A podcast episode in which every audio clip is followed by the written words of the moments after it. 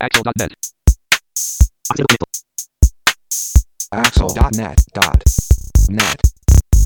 こんにちは。アクセシビリティの情報サイトアクセルがお送りする、ポッドキャスト第96回、2016年7月6日頃配信予定号です。中根です。クロちゃんです。わわわわ。96度目まして、インフォアクションの植木です。どんどんどん山本泉です。はい、よろしくお願いします。わわわわ。よろしくお願いします。ます。クロちゃんか今日は、たまにはね、こういう、ショートコントもいいかなと思ってね。そうですね。一応、それ引き継いで団長だけ、とりあえずやっときました。いいわアドリブ聞くね。あの、そこら辺さすだけは、がだね。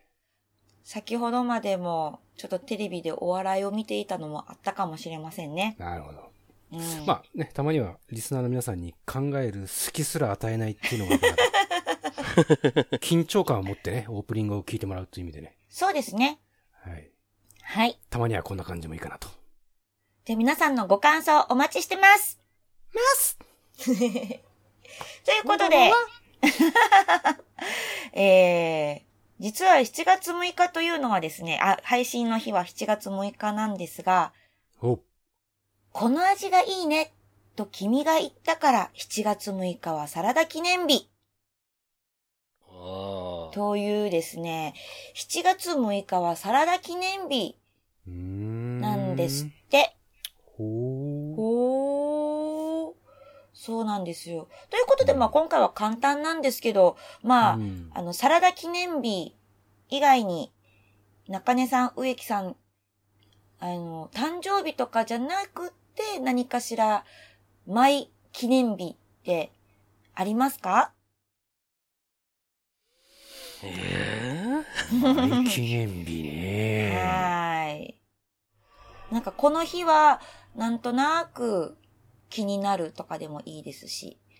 いつもこの日って何か思い出すなとか。ー、うーん？そんなに難しいかな。日々のんべんだらりと暮らしておりますので、はい。そのあたりの、えーえーけじめなく、けじめなく、はい、だらだらと暮らしていますので、はい。あまり特定の日を意識することがなくてですね。ああ、そうなんですね。はい。実は自分の誕生日もよく忘れるんですね。おお。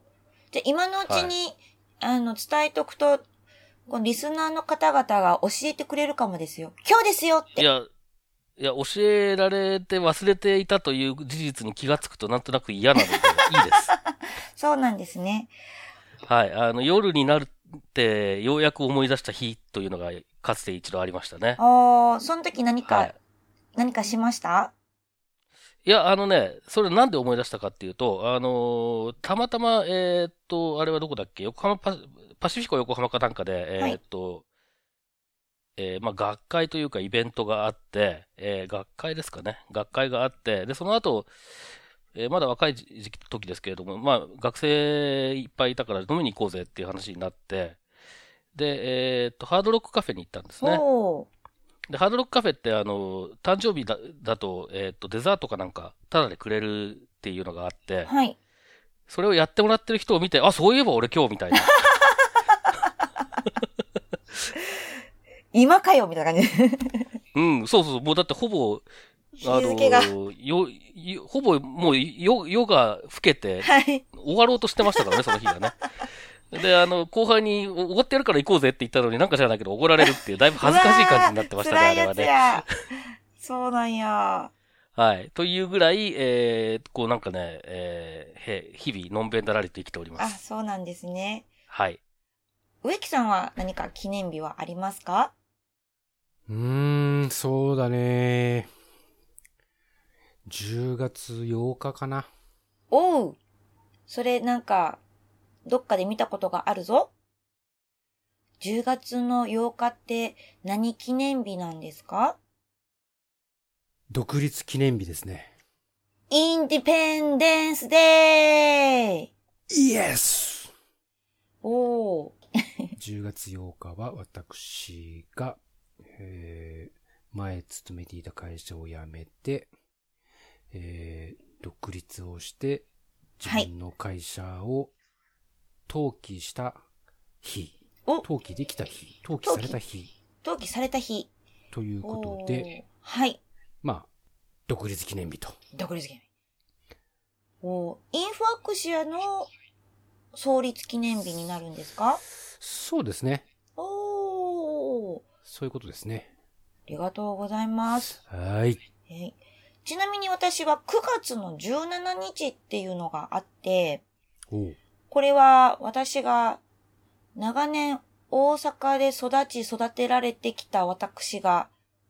東京都民になった日ですね。おー9月の17日っていうのが。あ、覚えてんだ。あのー、一時ですね、これを今は全然使ってないので言って大丈夫なんですけど、一時これをパスワードにしてました。そうなんですよ。だから、あの、うん誕生日でもない、電話番号でもない、なんちゃらでもないって、数字でやらなきゃいけない時ってあるじゃないですか。その時に、使える数字っていうのがこれだったので、忘れないなと思って。そうだっ。たんですよ。なので、未だに覚えてるっていう感じですね。まあ数字のパスワードといえばね、はい。僕の友人で、翼くんっていうあなんか、私知ってる、その人知ってる。ウェブ屋さんがいるんだけど、はい。彼のね、彼はこう iPhone こういいじって、まだあの時はね、僕は iPhone 使ってなかったのかうな。ん。で、こうなんか、これ見合わしに、もう僕 iPhone 使ってるんですよ。ってこう、見せびらかすから、このやるちょっと貸してみろって言って、いや、いいっすよ、ロックかかってるんで、って何よ、と。お前まさか、翼だけに、翼くん、2839ってことはねえだろうな。2839、ガラガラガラ。おおロック解除っ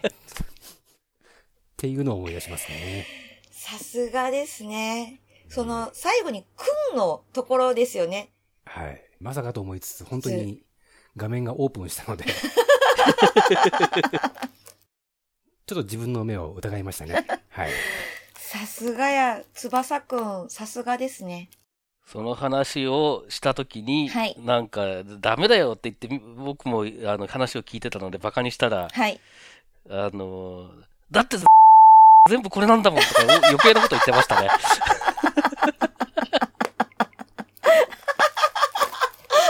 すぎる。もう変えたかな翼くん変えたかなう。うんん。いや、いいな、その、すもう、素直さが彼の 良さであり、あの、命取りになりますよね。いや、あれは命取りでしょ、どう考えても。そんな感じですね。まあ、あの、皆さんの記念日のエピソードお待ちしてます。ますはい、えー、では、えー、本題に入っていきたいと思いますけれども、今回は7月1回目の配信ということで、えー、アクセルクリッピング拾い読みです。というわけで、えー今回取り上げる話題をまとめて紹介してください。はい都市の規模で言うと、東京と神奈川の間ぐらい。徹底対談。想像力の欠如がアクセシビリティを阻害する。ば、バケラさんって、も、もしかして、あの人のこと ?JISX8341-3 2016の訳語見直しのこぼれ話。スクリーンリーダー戦線異常あり。フリーダムサイエンティフィックと AI スクエアードが同じ企業グループにの3本です。はい、では早速最初の話題からいきましょう。はい。都市の規模で言うと東京と神奈川の間くらい。徹底対談、前編、想像力の欠如がアクセシビリティを阻害するということで私が拾ってみました。こちらなんですが、えーまあ、前編と言いながらまあこの後も今日これは後編の方も一緒にお話をしようと思っているんですが、IT プロさんの企画の記事になります。今回の徹底対談というのは3名の方が対談されています。その3名というのは、日立コンサルティング公共コンサルティング本部の岡山さん、そして鶴壁の森田優さん、そしてサイボーズの小林さんの3名の対談になっています。で、まあ、前編の最初の方は、えー今までのプロフィールなどなんですけども、アクセシビリティ、ウェブアクセシビリティについて3名が今までに考えてきたこと、そして今後やっていきたいことなどをいろいろと対談でお話しされています。で、ここでやっぱり興味深いなと思ったのは、以前もアクセルでどこかで取り上げたかと思うんですけど、数字で取り上げてるのが面白いなと思いました。例えば、前編の記事の2ページ目にあるんですけど、岡山さんの発言のところにありますが、文字を読むことに苦労している人っていうのがかなり相当数いるよと。特にまあ、視覚障害者だけではなくって、あの、読んだりするのがちょっと苦手なディスレクシアというカテゴリーの方もたくさんいらっしゃいますし、色弱の方とかも合わせたりすると、1300万人ほどいらっしゃると。で、人口の11%ぐらいなので、その数というのが東京と神奈川の間ぐらいの人数が全国に散らばっているということ。これをちゃんと認識、全体の1割強が文字が読みづらいという環境の方が多いんだよということをちゃんと認識した方がいいですよねっていうことをおっしゃっています。そうなんですよね。あの、やっぱり普段身近に生活にあまり文字を読むということが苦手な方がいないかったりすると、なかなか気づけないところではあるので、あの、こういった数字で明示しているのはすごくわかりやすいなと思いました。やはりですね、ここら辺をしっかりと認識する必要があるのかなと思いました。で、もう一つ、すごく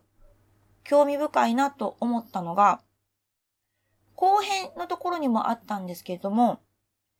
やはり HTML っていうところの話が後半では出てきています。で、この HTML っていうのは、小林さんがウェブに関わる人は最初に触る触れるものにもかかわらず、十分な知識がないまま編集してしまって、そのまま分かった気になって使い続けてしまっている部分があるんじゃないかっていうことをおっしゃっています。本当にそうだなと思って、私自身もウェブ HTML を書き出した時っていうのはなんとなくやってて、実際はあの、CSS を初めて触った時に意識するのと、あと、仕事で教えるという仕事をしだしたので、そこで一から勉強し直したっていうことがあったので、何かしらやっきっかけがないと HTML のその文書構造とかっていうのも意識しづらいのかなっていう気がしました。でも、このちゃんと文書構造を、えー構造化、データを構造化することで、パソコンだけじゃなくって、スマホでもそうですし、えーいろんなデバイスにも対応していくことができるんだよっていうことも書いてありますし、あと今私、あの、今年の4月から、あの、都立高校で、ウェブ実習の授業を担当しているんですけど、そこでもやっぱアクセシビリティっていうと、その、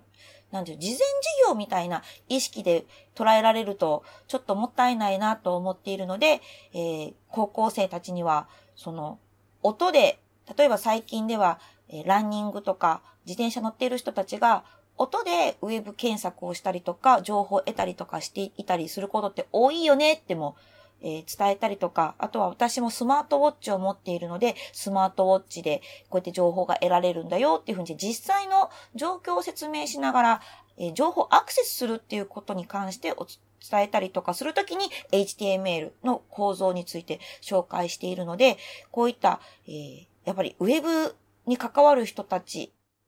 もですね、こういったこの記事に書いてある通り、構造とか、あと、えーいろんなデバイスで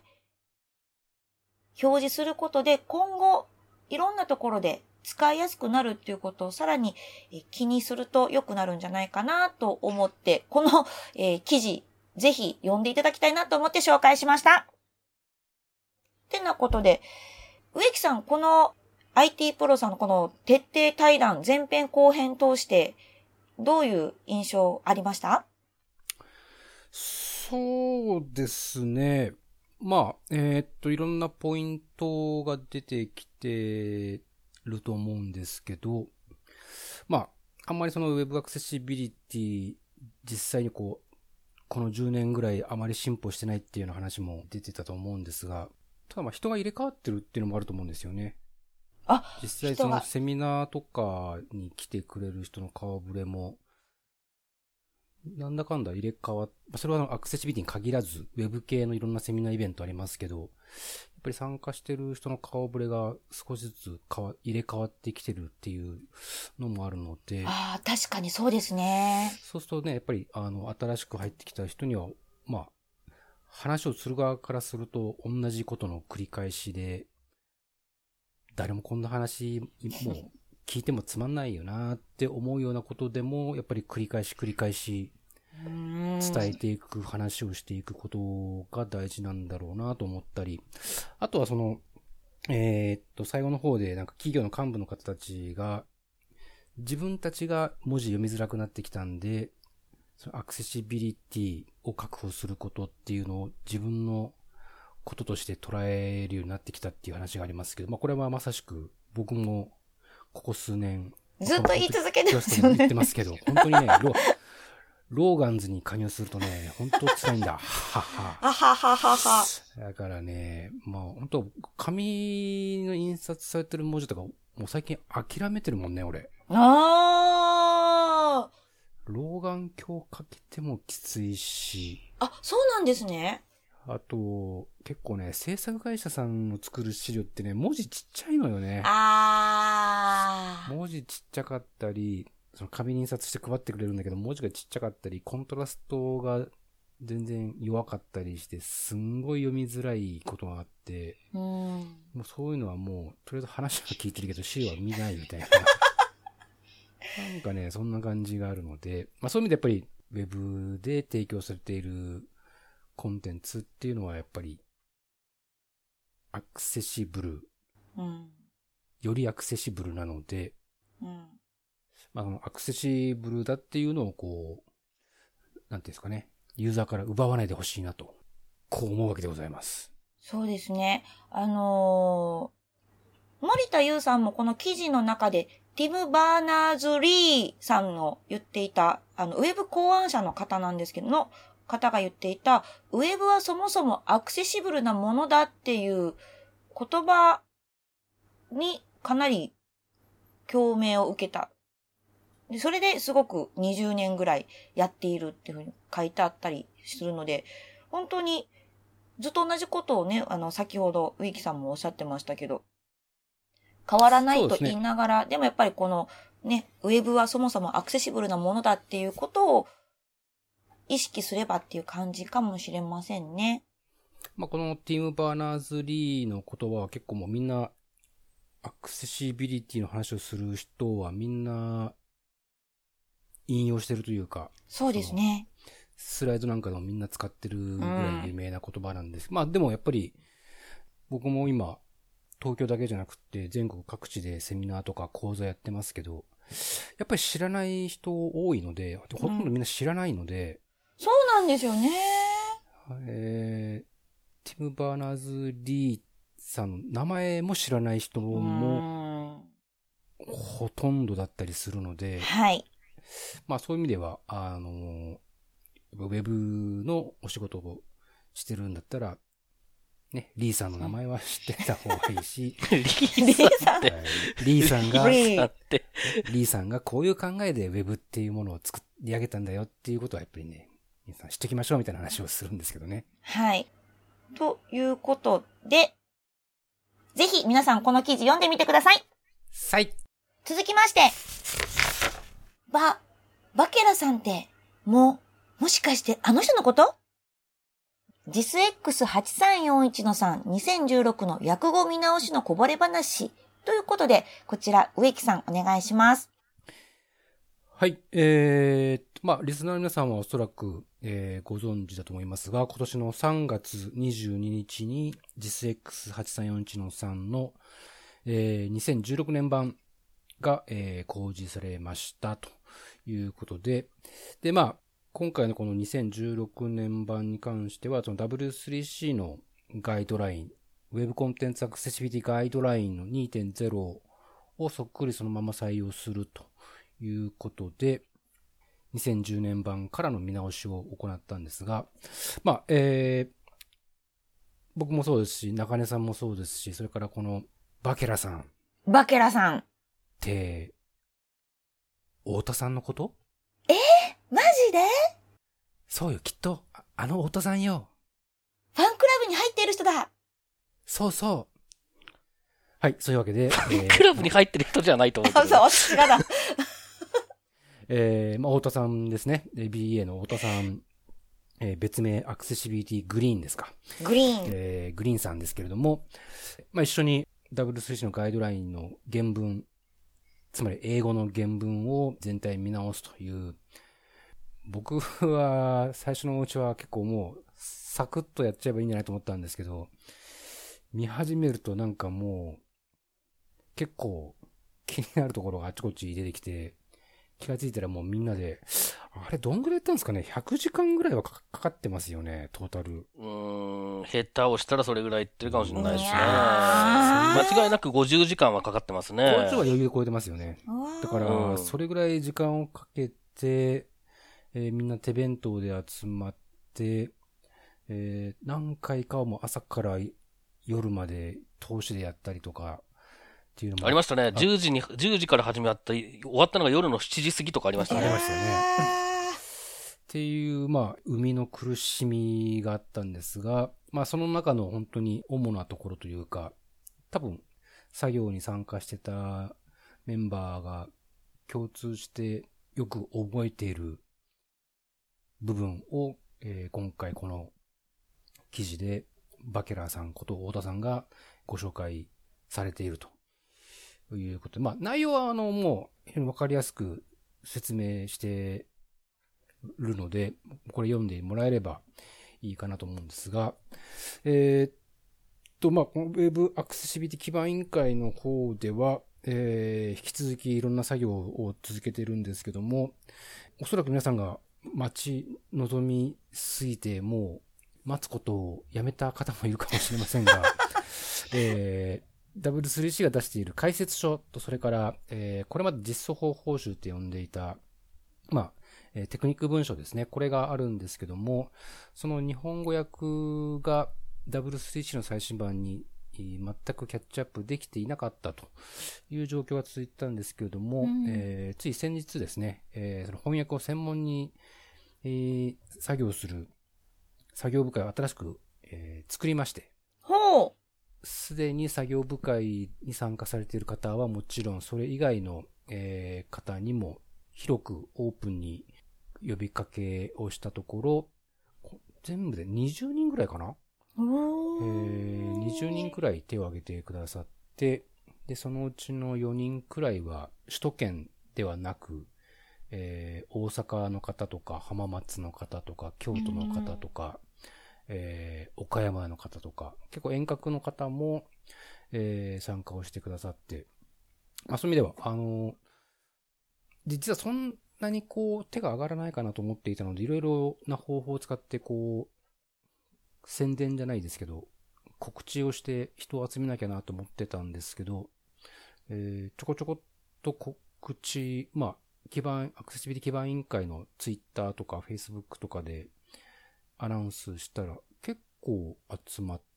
たので、はい。えー半分くらいは、あの、まあ、これまでは作業部会に参加してなかった方たちなので、まあ、それでまた新しい人たちが加わってくれたのが嬉しかったりもしますし、一応この解説書と実装方法書に関しては、あの、全体を見直すというよりは差分をこう、埋めていくっていうことを作業方針にしているので、できるだけ早く皆さんに提供できればなとうん。我々政府としてはそんな風に考えております。これって、えっと、私、この2016版が出た時に、冊子を買ったんですけど、はいということは冊子は、本は、物、物は、また、印刷物は内容が変わるということですか？いやいや、えーっと、企画の本体は変わらないというか、はい2016年版出たので、それをそのまま使いますと。はい。それを補う関連文書としての解説書だったり、テクニック文書。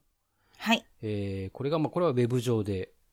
えー無償で提供されますので。えー多分企画本体を読んでも具体的なことは何一つ書いていないので、具体的なことはこちらの解説書なり、実装方法集、テクニック文書の方をご覧くださいという、まあ、これは2010年版の時から引き続き同じことですね。はい。おーはい今回その、えーバッケラさん、その BA の太田さんのこの記事ではいろいろとこの役についての解説があるんですけど、この中ではい植木さんは、えーここ、ここなんだよっていうのはありますか？大変だったとか。うーん、そうですね。ここというよりも、やっぱりあの、2010年版の時も、実は元は同じダブルスレッシュのガイドラインを日本語訳してたんですけど、はい。その原文の英語が分かりにくいっていうことで結構言葉を補ったりとか、編集めいたことをしてたりしたんですね。はい。で、今回、えー、もう分かりにくいのはしょうがないよと。分かりに、元が分かりにくいんだから分かりにくいまま、そのまま原文を尊重して分かりにくいまま出そうよっていうようなことで結構原文に忠実に訳を見直したんですけど、分かりにくくなるかなと思いきや、意外とスッキリしたので、ああ、そうなんですね。えー、まあ分かりにくさは変わら、あまり変わらないまでも読みやすくはなったのかなという気はしてるのと、実際そういう声も何人かの方から聞いているので、うーん。まあ、あのこういうね、日本語訳ってキリがないんですけど、そうですまあね。まあ、あの限られた時間で、しかもみんなさん手弁当で時間作って集まってくれた中で作業した、えー成果物としては、まあ、あの、よく、よくここまでできたなという、こここまでのここまでの見直しがよくできたなというふうには思ってます。あありがとうございます。これ、このまた直してる追加のところっていうの先ほどの無料って出ましたよ。どこで見ることができるんですか？これは、えっと、Web アクセシビリティ基盤委員会のウェブサイトで、えーまあ、これまでも提はい。供してましたし、このバケラさんの記事で一番最後の方にリンクも貼ってありますので、はい。そこから辿っていただければ、まだ今のところは古いバージョンですけども、うんえー、なるべく早く、できるだけ早く、W3、W3 の方今、半半年に1回ペースで、両方ともアップデートをかけているので、うん今の最新版は今年の3月に更新されたバージョンですけど、多分半年後の9月にまた W3C の方ではアップデート版が出るだろうと思うので、ちょっとなるべく早くキャッチアップしていかないと、どんどんどんどん取り残されていってしまうので、えー最新の情報をできる限り早く日本語で、えー提供したい、提供できる状態にしたいなと思ってます。じゃあ、その、えー公開されたよっていうのはまたアクセルとかでお知らせっていう感じになりますかね。そうですね。あとは、まあ、基盤委員会のツイッターとかフェイスブックなんかもチェックしていてもらえれば。はい。あの、中根さんはこの、その、じゃあ大変だったところ以外で内容的に、ここ、やっぱり重要だよなとか、ここポイントだよなとかっていうのがあったりします？いや、別に、だってもう、これを、WCAG 自体はね、うん。何ですか、6、7年ぐらい経ってますよね、出てから。はいなので、別に、えー、特になんということもなく、えー、ですね。そうなんですね。まあ、例えばこれから始める方とかもあると思うんですけど、まず最初にこれを見た時の、に、ここはやっぱりポイントとして見といた方がいいとかっていうのがあると、多分これから始められる方とか見られる方の指針になるんじゃないかなと思ったんですけど、えっ、と、ポイントとしては WCAG というか JIS を最初に見ないってことじゃないですかね。おー、見ない。うん。これ最初に見たって多分そんなに簡単には、あうの、本当に初心者にとってはわからないと思うので、うん。じゃあ、それよりは、はい例えば、えっ、と、デザイニングウェブアクセシビリティを読むとかした方が理解は深まると思いますよ。じゃあ、個人的には。デザイニングウェブアクセシビリティ、いわゆる、えっと、ピンク本を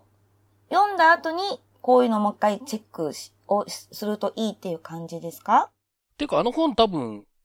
あの、要所要所で参照してますよね、結構。うん。えっ、と、実の内容とか、はいまず直接参照はしないにしても、うん結構、あの、エッセンスをはい。紹介してたりすると思うので、ええ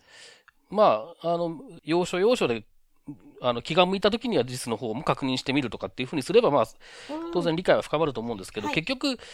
まあ、その、なんていうんですかね、テストをする人以外は別に字数を厳密に知っておく必要性がそこまで高いかっていうと、うん。そうでもないかなという気がしていて、ほ考え方をちゃんと知っていればいいという話なので、うん。なので、まあ、実というか、まあそういう意味では WCAG が、えっ、と、示しているような考え方っていうのをちゃんと抑えている、うんそういう解説書うんみたいなものが、あれば、で、それをこう一貫して使っていけば、まあ、むしろその方が、えー人によると思いますけどね、こういう、うんあの、制作のスタイルとかってう。、はい。あの、いいかもしれないなとは思いますね。わかりました。続きまして、スクリーンリーダー戦線異常あり。フリーダムサイエンティフィックと AI スクエアードが同じ企業グループに。ということで、中根さんお願いします。はい。えー、っとですね、これ6月の、えー10日前後じゃなかったかと思うんですけれども、あのーまあ、こういうニュースがありましたということで、まあ、あの、フリーダムサイエンティフィックというのは、えースクリーンリーダー、えー一番メジャーなスクリーンリーダーであると言われている、まあ、特に英語圏ですね。えーで、一番メジャーなスクリーンリーダーだと言われている JAWS を作っている。それから、まあ、マジックという、えー画面拡大のソフトを作っている。まあ、他にもいろいろやってるんですが、えーそういうメーカーですね。で、AI スクエアードというのは、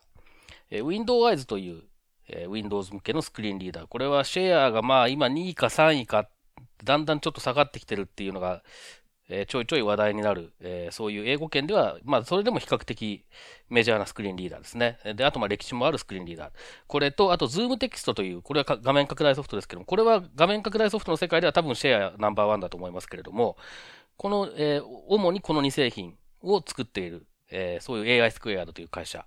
があります。で、フリーダムサイエンティフィックはですね、ちょ実はアクセルのクリッピングで取り上げてなかったんですが、去年の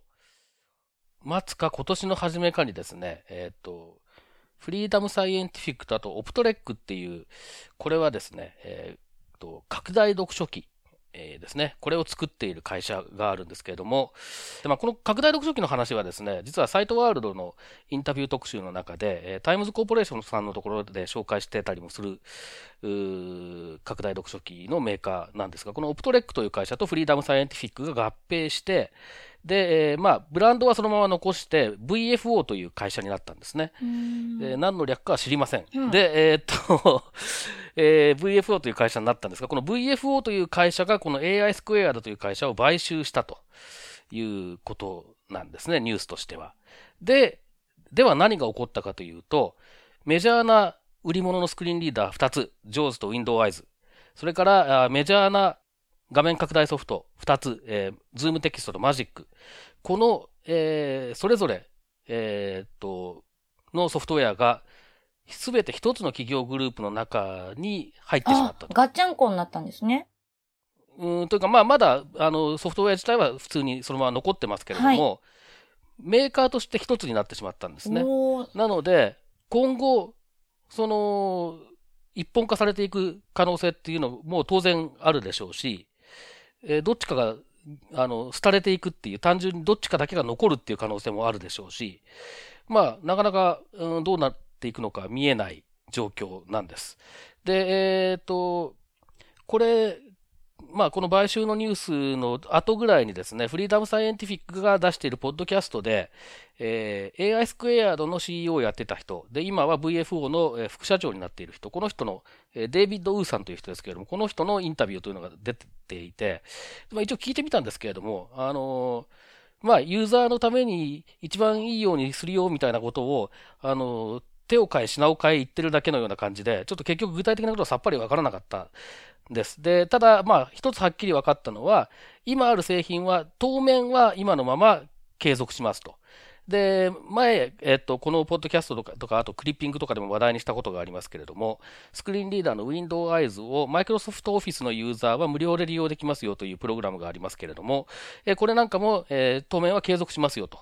いうようなことは明言してました。ただ、え今後、その2つのスクリーンリーダーの統合があるのかとか、えそういうことについては、現時点では何も決まっていないという状況のようですね。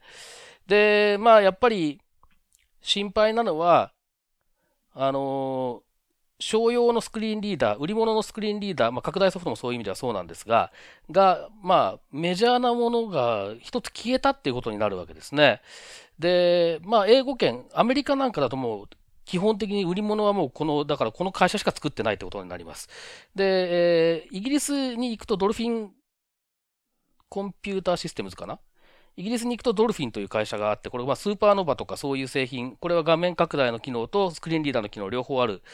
えー、Windows 向けのソフトですけども、これがまあ比較的使われてるんですが、これはアメリカではほとんど使われてないような気がしますね。で、というような状況で、売り物が1個減ってしまったということで、これでちょっとスクリーンリーダー業界全体からこう競争っていうのがなくなっちゃうんじゃないのかなという不安があります。で、まあそうなると NVDA 無料のスクリーンリーダー、Windows 向けのスクリーンリーダーが果たす役割というのはめめちゃくちゃ大きいものになるんじゃないかなということで、NVDA は何としてでもサポートしなきゃなという気持ちに僕は個人的にはなってますね。えー、という、まあちょっと、えー、まあ、一般のニュース、一般の世界のニュースで言えば、例えば、えー、大手携帯電話会社が合併みたいな、それぐらいの勢いのインパクトのあるニュースだなというふうに思いました。はい。あれですよね。あの、ウェブ、多分10年近くウェブをやっている人であれば、マクロメディアとアドビが、アドビがマクロメディアを買収した時のニュースと同じような多分感覚なんだろうなと話を聞きながら思いました。いや、まあでも、アドビとマクロメディアって、うん、えっ、と、似たような製品もありましたけれど、はい、全然違うものもあったりしたじゃないですか。はい。だからまあ、まだ理解できるんですけれども。はい。まあ、全く同じ製品ですもんね、種類として。そう、種類として極めて似たものをいっぱい扱ってるっていう感じなので、まあ、まあ、マイクロソフトとアップルぐらいの勢いじゃないですかね。おー。なるほど。植木さん、このニュースに関していかがですか、はい、そうですね。まあ、競合相手がいなくなることで競争がなくなる懸念もある一方で、まあ、あの名前出ました？NVDA ってまあ無償でオープンソースのスクリーンリーダーが結構いろんな国でローカライズされて普及が進んでいるので、逆にその無償の、無償で利用できるスクリーンリーダーと、その、それなりの価格で販売している製品とでの競争が進むのかなと思ったり、あとはその、アップルなんかはもう OS にボイスオーバーっていうスクリーンを標準で搭載してますけど、マイクロソフトの、まあ、Windows の Windows 10なんかだと、ナレーターっていうやっぱり標準搭載のスクリーンリーダーというのか、読み上げ機能というのか、がちょっとまた機能的にレベルアップしてきてるっていうような話も聞くので、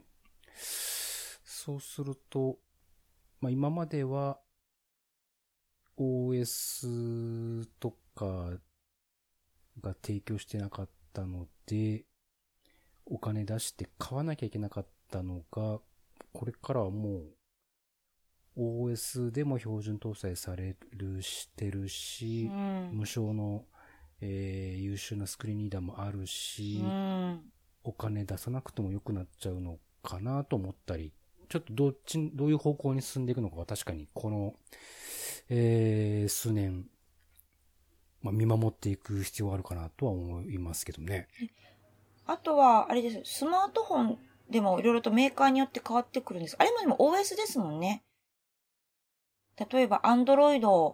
の機種で、それぞれに、Android の OS にスクリーンリーダーとかっていうことで、例えば、ドコモのエクスペリア、ソニーのエクスペリアに専用で入っている、あの、スクリーンリーダーとかっていうのではないんですよね。いや、アンドロイドは結構そういうところもあって、はいえーっと、トークバックというスクリーンリーダーがまあ一応 Google から提供されてますけれども、これは別に OS の一部ではないんですそうね。なんですね。えーはい。えーでですので、えーっと、標準で入っている、えー機種もあれば、入っていない機種もあります、トークバックは。あで、後から追加することができる場合も多いですけども、うんまあ、この辺は、あの、えー携帯キャリアとか、うまあ、のおカスタマイズ次第という部分がありますね。で、えートークバックをちょっとその、ハードウェアに合わせて改変して出している、えーギャラクシーに載ってるトークバックみたいなのは、また別のソフトとしてああったりもしますし、それから Google 以外が作っているスクリーンリーダーというのも、えーあるというのが Android の状況なので、はい。まあ、あの、Windows と実は状況は結構似てるといえば似てるんですねう。んサードパーティーのスクリーンリーダーがいくつかあるというような状況だったりするので、まあ、あの、僕に、僕の感覚からすれば健全な、ちゃんとした競争があって、はいユーザーは選択肢が与えられてるっていう意味で健全な環境だとは思いますね、Android の方が。そうなんですね。で、その一方で、えっ、と、iOS に関してはもう Apple が作ったものしかないので、うんもう、あの、これが気に入ってるうちは大丈夫だけど、アップルのものが気に入らなくなったら、もうちょっと大変なことになるぞっていうのはありますよね。確かにそうですね。ということで、じゃあ本当に今後スクリーンリーダー、だその、例えばメーカーさんもそうだし、えーフリーでやってるところもそうだし、各 OS とかが出してるところもそうだし、どんどん今、じゃあ、今、大きく動こうとしてるっていうことなんですね。まあ、大きく動こうとしてるのかどうかはわからないですけれども、その、今までのえ形ではない状況、今までの形は崩れようとしてるんだろうなっていう、そういう状況ではあると思いますね。ということで、皆さんも一緒に見守っていきましょうよししよし。ということで、本日のポッドキャストは以上です。はい、どうもありがとうございました。ままた次回です。わわわわさよなら。かわいい。このポッドキャストへの皆さんからのご意見、ご感想を Twitter、Facebook、サイト上のコメント欄、そしてメールで受け付けています。メールアドレスは feedback.axel.net feedback.axel.net です。なお、いただいたコメントなどをポッドキャストの中でご紹介する場合があります。それではまた次回。ウェブのお仕事をしてたら、ね、リーさんの名前は知ってた方がいいし、リーさん。って、はい。リーさんがリー、さんって、リーさんがこういう考えでウェブっていうものを作り上げたんだよっていうことはやっぱりね、皆さん知っときましょうみたいな話をするんですけどね。